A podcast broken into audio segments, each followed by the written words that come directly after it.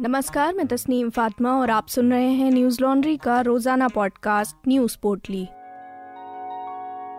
आज है 28 जून, दिन मंगलवार। राजस्थान के उदयपुर में मंगलवार शाम दो युवकों ने एक व्यक्ति की सर काट कर हत्या कर दी।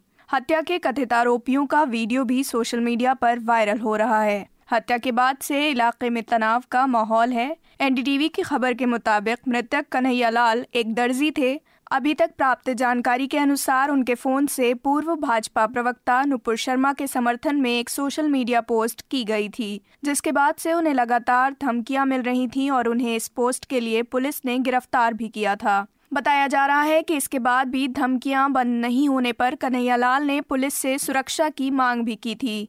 मंगलवार को उनकी सरेआम हत्या कर दी गई। राजस्थान के मुख्यमंत्री अशोक गहलोत ने इस घटना की भर्त्सना करते हुए सभी पक्षों से शांति की अपील की है अपने ट्वीट में गहलोत ने लिखा, उदयपुर में युवक की जघन्य हत्या की भर्त्सना करता हूँ। इस घटना में शामिल सभी आरोपियों के खिलाफ कठोर कार्रवाई की जाएगी एवं पुलिस अपराध की पूरी तह तक जाएगी मैं सभी पक्षों से शांति बनाए रखने की अपील करता हूँ। ऐसे जघन्य अपराध में लिप्त हर व्यक्ति को कड़ी से कड़ी सजा दिलाई जाएगी मैं सभी से अपील करता हूँ कि इस घटना का वीडियो शेयर कर माहौल खराब करने का प्रयास न करें। वीडियो शेयर करने से अपराधी का समाज में घृणा फैलाने का उद्देश्य सफल होगा। बीबीसी की खबर के मुताबिक, मंगलवार शाम को आरोपी उनकी दुकान पर कपड़े सिलवाने के बहाने से पहुँचे और उन्हें दुकान से बाहर लाकर धारदार हथियार से उनकी गर्दन काट दी। कन्हैयालाल की मौके पर ही मौत हो गई। बता दें कि कथित आरोपियों के द्वारा जारी वीडियो में उन्होंने अपने नाम भीलवाड़ा निवासी रियाज मोहम्मद और उदयपुर निवासी गौस मोहम्मद बताए हैं। हालाँकि पुलिस ने अभी तक इसकी पुष्टि नहीं की है।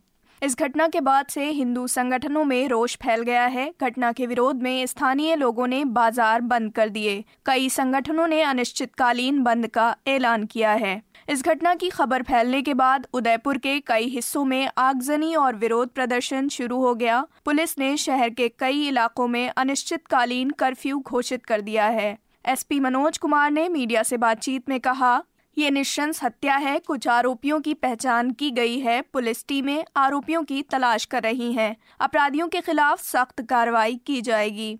उदयपुर संभाग के संभागीय आयुक्त ने अगले 24 घंटों के लिए इंटरनेट सेवाएँ बंद करने के आदेश जारी किए हैं। वहीं एआईएमआईएम के प्रमुख असदुद्दीन ओवैसी ने बयान दिया कि उदयपुर में हुई क्रूर हत्या निंदनीय है। ऐसी हत्या को कोई डिफेंड नहीं कर सकता। हमारी पार्टी का मुसलसल स्टैंड यही है कि किसी को भी कानून को अपने हाथों में लेने का हक नहीं है।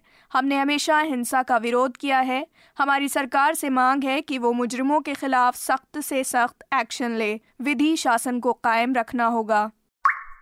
Fact checking website Alt News के सह संस्थापक मोहम्मद जुबैर को दिल्ली की पटियाला हाउस अदालत ने चार दिनों की पुलिस हिरासत में भेज दिया है। हालाँकि दिल्ली पुलिस ने पाँच दिनों की हिरासत मांगी थी।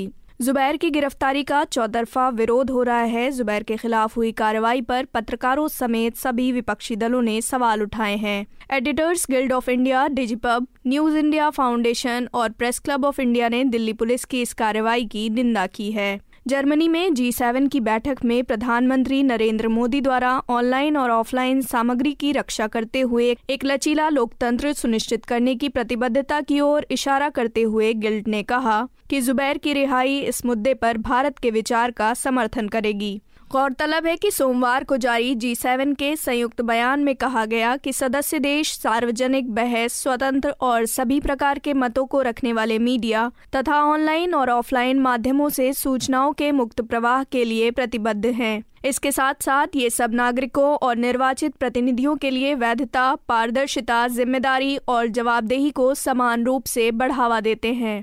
इसी प्रसंग में प्रेस क्लब ऑफ़ इंडिया ने सवाल करते हुए कहा क्या केंद्रीय गृह मंत्रालय और दिल्ली पुलिस अभिव्यक्ति की स्वतंत्रता की प्रतिबद्धता पर प्रधानमंत्री के साथ एक मत नहीं है? डिजिपब की ओर से जारी बयान में कहा गया कि एक लोकतंत्र, जिसमें प्रत्येक व्यक्ति को बोलने और अभिव्यक्ति की स्वतंत्रता का अधिकार है, इस तरह के कड़े कानूनों का पत्रकार के खिलाफ हथियार के रूप में इस्तेमाल किया जाना अनुचित है।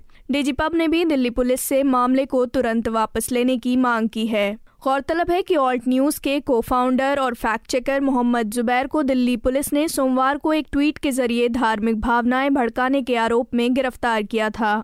दिल्ली पुलिस ने बताया, जुबैर को आईपीसी की धारा एक सौ तिरपन ए और दो ए के तहत दर्ज एक मामले में गिरफ़्तार किया गया। ये मामला धार्मिक ताने बाने को बिगाड़ने की कोशिश का है। दिल्ली पुलिस की एफआईआर कहती है कि जिस ट्वीट के लिए जुबैर को कल रात गिरफ़्तार किया गया, उसमें ज़रूरत से ज़्यादा ऐसे शब्द और चित्र थे जो लोगों के बीच अत्यधिक रोष और घृणा को भड़काने के लिए काफ़ी थे। बता दें कि मोहम्मद जुबैर ने अपने ट्वीट में मशहूर निर्माता निर्देशक ऋषिकेश मुखर्जी की उन्नीस सौ तिरासी की फ़िल्म, किसी से ना कहना की, एक तस्वीर साझा की थी। महाराष्ट्र में चल रही सियासी गहमागहमी के बीच बागी दल के नेता एक नाथ शिंदे ने मंगलवार को कहा कि वे जल्द ही मुंबई जाएँगे और बाला साहब ठाकरे की विरासत को आगे ले जाएँगे। उन्होंने कहा कि हम शिवसेना को आगे लेकर जा रहे हैं इस बारे में किसी को संदेह नहीं होना चाहिए हमारे पास पचास लोग हैं, वे अपनी मर्ज़ी से आए हैं और खुश हैं एकनाथ शिंदे शिवसेना के बागी विधायकों के साथ इस समय गुवाहाटी में हैं। महाराष्ट्र सरकार में मंत्री और शिवसेना नेता आदित्य ठाकरे ने दावा किया था कि बागी विधायकों के दल में से पंद्रह विधायक उनके संपर्क में हैं। इसको लेकर भी शिंदे ने कहा कि किसी भी विधायक को यहाँ दबा कर नहीं रखा गया है सभी लोग यहाँ खुश हैं। उन्होंने कहा कि विधायक उनके साथ हैं। यदि वे कहते हैं कि यहाँ मौजूद विधायक उनके संपर्क में हैं तो उन्हें उनका नाम बताना चाहिए। आगे की योजना के बारे में शिंदे ने कहा कि वे इस बारे में जानकारी देंगे। बता दें कि पिछले कई दिनों से शिवसेना के बागी विधायक असम में हैं। उन्होंने पार्टी से मांग की थी कि शिवसेना को महाविकास अघाड़ी से अलग हो जाना चाहिए। मुख्यमंत्री उद्धव ठाकरे ने इस मांग को खारिज कर दिया था। उन्होंने हिंदुत्व से अलग होने के आरोप से भी इनकार किया था।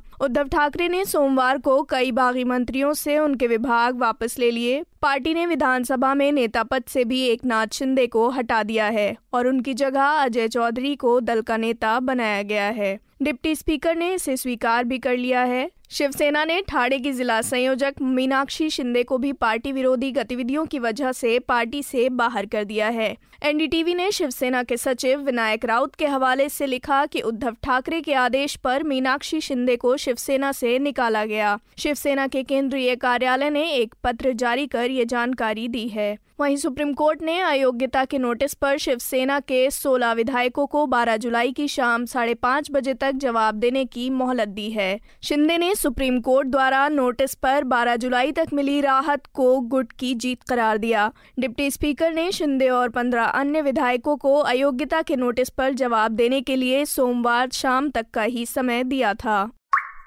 असम में बाढ़ का प्रकोप थमने का नाम नहीं ले रहा है। सोमवार को इस आपदा में आठ और लोगों की मौत हो गई। फ़िलहाल असम में 21 लाख लोग बाढ़ से प्रभावित हैं। पीटीआई की खबर के मुताबिक अधिकारियों ने बताया कि इस साल बाढ़ में मरने वालों की संख्या एक सौ चौंतीस हो गई है। सोमवार को मारे गए आठ लोगों में कछार ज़िले के पाँच और कामरूप मेट्रो, मोरीगांव और नगांव से एक एक व्यक्ति शामिल है। असम के राज्य आपदा प्रबंधन प्राधिकरण द्वारा जारी सूचना के अनुसार कछार ज़िले में भी एक व्यक्ति के लापता होने की खबर मिली है। हालाँकि बाढ़ की स्थिति में कुछ सुधार भी हुआ है। बाईस जिलों में बाढ़ से प्रभावित कुल आबादी घटकर इक्कीस दशमलव पाँच दो लाख हो गई है, जबकि बीते दिन अट्ठाईस जिलों में ये संख्या बाईस दशमलव दो एक लाख थी। ज़्यादातर नदियों का जलस्तर कम होने के साथ ही नगांव में कोपिली, कछार में बराक और करीमगंज ज़िले में करीमगंज और कुशियारा नदियों के खतरे के निशान से ऊपर बहने के कारण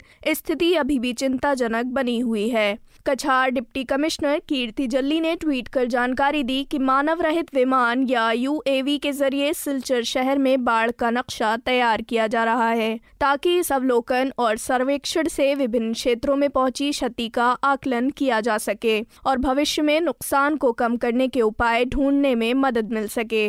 मुख्यमंत्री हेमंत बिस्वा शर्मा ने रविवार को दो दिनों के भीतर दो बार सिलचर का दौरा कर शहर में राहत और बचाव कार्यों की समीक्षा की। बचाव प्राधिकरण ने एक बुलेटिन में कहा कि इस बीच राज्य भर में इकसठ राजस्व मंडलों के दो गाँव बाढ़ से प्रभावित हैं। मौजूदा जानकारी के अनुसार एक लाख इक्यानबे हज़ार एक सौ चौरानबे लोगों ने पाँच सौ अड़तीस राहत शिविरों में शरण ली है। बुलेटिन के अनुसार बाढ़ के पानी से नवासी सड़कों और पाँच पुलों को नुकसान पहुँचा है। छह तटबंध भी टूट गए हैं। करीब चौहत्तर हज़ार छह सौ पचपन हेक्टेयर फ़सल का इलाका अभी भी पानी में डूबा हुआ है और अब तक दो हज़ार सात सौ चौहत्तर जानवर पानी में बह गए हैं। असम और अन्य पूर्वोत्तर राज्यों में बाढ़ एक वार्षिक समस्या है। इसकी वजह से जीवन, आजीविका और बुनियादी ढांचे का नुकसान होता है। ऐसा क्यों होता है और सरकार इसके बारे में क्या कर रही है? जानने के लिए देखिए हमारे सहयोगी मेघनाथ द्वारा न्यूज़ लॉन्ड्री का एक्सप्लेनर एनएल चीट शीट जिसका शीर्षक है explained why does Assam flood every year and what's the state doing about it ये एक्सप्लेनर आप हमारी website Hindi dot news laundry dot com पर देख सकते हैं। ये ग्राउंड रिपोर्ट्स, वीडियोस और पॉडकास्ट हम अपने सब्सक्राइबर्स के ज़रिए आप तक पहुंचाते हैं। न्यूज़ लॉन्ड्री देश का पहला सब्सक्रिप्शन पर आधारित मीडिया प्लेटफॉर्म है। ये आपके, यानी सब्सक्राइबर्स के सहयोग से चलता है। हम किसी भी सरकार या कॉरपोरेट से विज्ञापन नहीं लेते। हम ये तमाम खबरें, पॉडकास्ट वीडियोस और ग्राउंड रिपोर्ट्स आप तक पहुँचा सकें। इसके लिए आपके समर्थन की ज़रूरत है। न्यूज़ लॉन्ड्री को सहयोग देने के लिए Hindi dot news laundry dot com पर जाएँ और हमारे अलग अलग सब्सक्रिप्शन प्लान्स में से चुनें और गर्व से कहें मेरे खर्च पर आज़ाद हैं खबरें। सोमवार देर रात मुंबई के कुर्ला में एक चार मंजिला इमारत जमींदोज हो गई। इस हादसे में एक व्यक्ति की मौत हो गई है। बीएमसी आपदा प्रबंधन विभाग के अनुसार 12 लोगों को सुरक्षित बाहर निकाल लिया गया है। घायलों को राजवाड़ी अस्पताल और सायन अस्पताल में भर्ती कराया गया है। दमकल विभाग के साथ एनडीआरएफ की टीम भी बचाव कार्य में जुटी हुई है। महाराष्ट्र सरकार में मंत्री आदित्य ठाकरे ने घटना स्थल का दौरा कर कहा कि बीएमसी के नोटिस के बाद ऐसी प्रॉपर्टी खाली कर दी जानी चाहिए।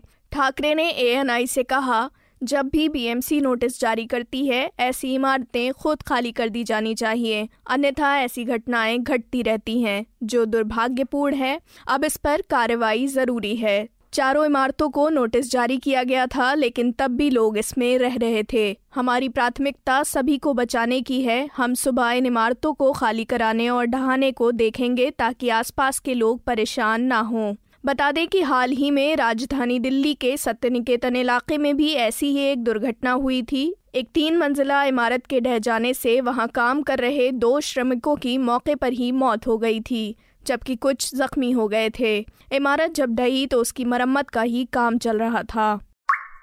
ईरान ने मंगलवार को दुनिया की पाँच उभरती हुई अर्थव्यवस्थाओं, ब्राज़ील, रूस, भारत, चीन और दक्षिण अफ्रीका के समूह ब्रिक्स की सदस्यता के लिए औपचारिक रूप से आवेदन किया है। ईरान विदेश मंत्रालय के प्रवक्ता ने न्यूज़ एजेंसी रॉयटर्स को ये जानकारी दी। विदेश मंत्रालय के प्रवक्ता सईद खातिबजादे ने कहा कि चीन के राष्ट्रपति ने ईरान के राष्ट्रपति को ब्रिक्स में शामिल होने का प्रस्ताव दिया था। उन्होंने कहा कि ईरान और ब्रिक्स एक दूसरे के लिए अहम साबित हो सकते हैं। बता दें कि ईरान के पास दुनिया का दूसरा सबसे बड़ा गैस भंडार है। वहीं आईएमएफ के आंकड़ों के अनुसार ब्रिक्स समूह में चीन सबसे बड़ी अर्थव्यवस्था है, जो इस समूह की सामूहिक सत्ताईस दशमलव पाँच ट्रिलियन डॉलर की आर्थिक शक्ति में सत्तर प्रतिशत से अधिक हिस्सा रखती है। जहाँ भारत का योगदान तेरह प्रतिशत का है, वहीं रूस और ब्राज़ील लगभग सात सात प्रतिशत का हिस्सा रखते हैं। इस बीच रूसी विदेश मंत्रालय की प्रवक्ता मारिया जाखरोवा ने बताया कि अर्जेंटीना ने भी ब्रिक्स ग्रुप में शामिल होने के लिए आवेदन किया है। हालाँकि अर्जेंटीना के अधिकारियों ने इसे लेकर अब तक कोई आधिकारिक जानकारी नहीं दी है। लेकिन इस समय यूरोप में मौजूद अर्जेंटीना के राष्ट्रपति अल्बर्टो फर्नांडिस ने हाल ही में ब्रिक्स में शामिल होने की इच्छा जताई थी।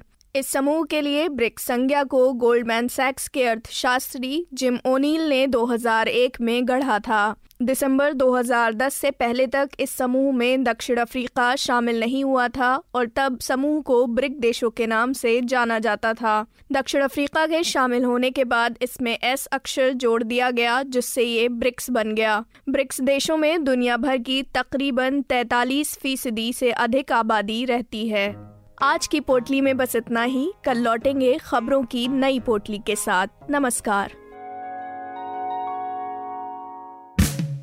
न्यूज़ लॉन्ड्री के सभी पॉडकास्ट ट्विटर आई और दूसरे पॉडकास्ट प्लेटफॉर्म पे उपलब्ध हैं। खबरों को विज्ञापन के दबाव से आज़ाद रखें। न्यूज़ लॉन्ड्री को सब्सक्राइब करें।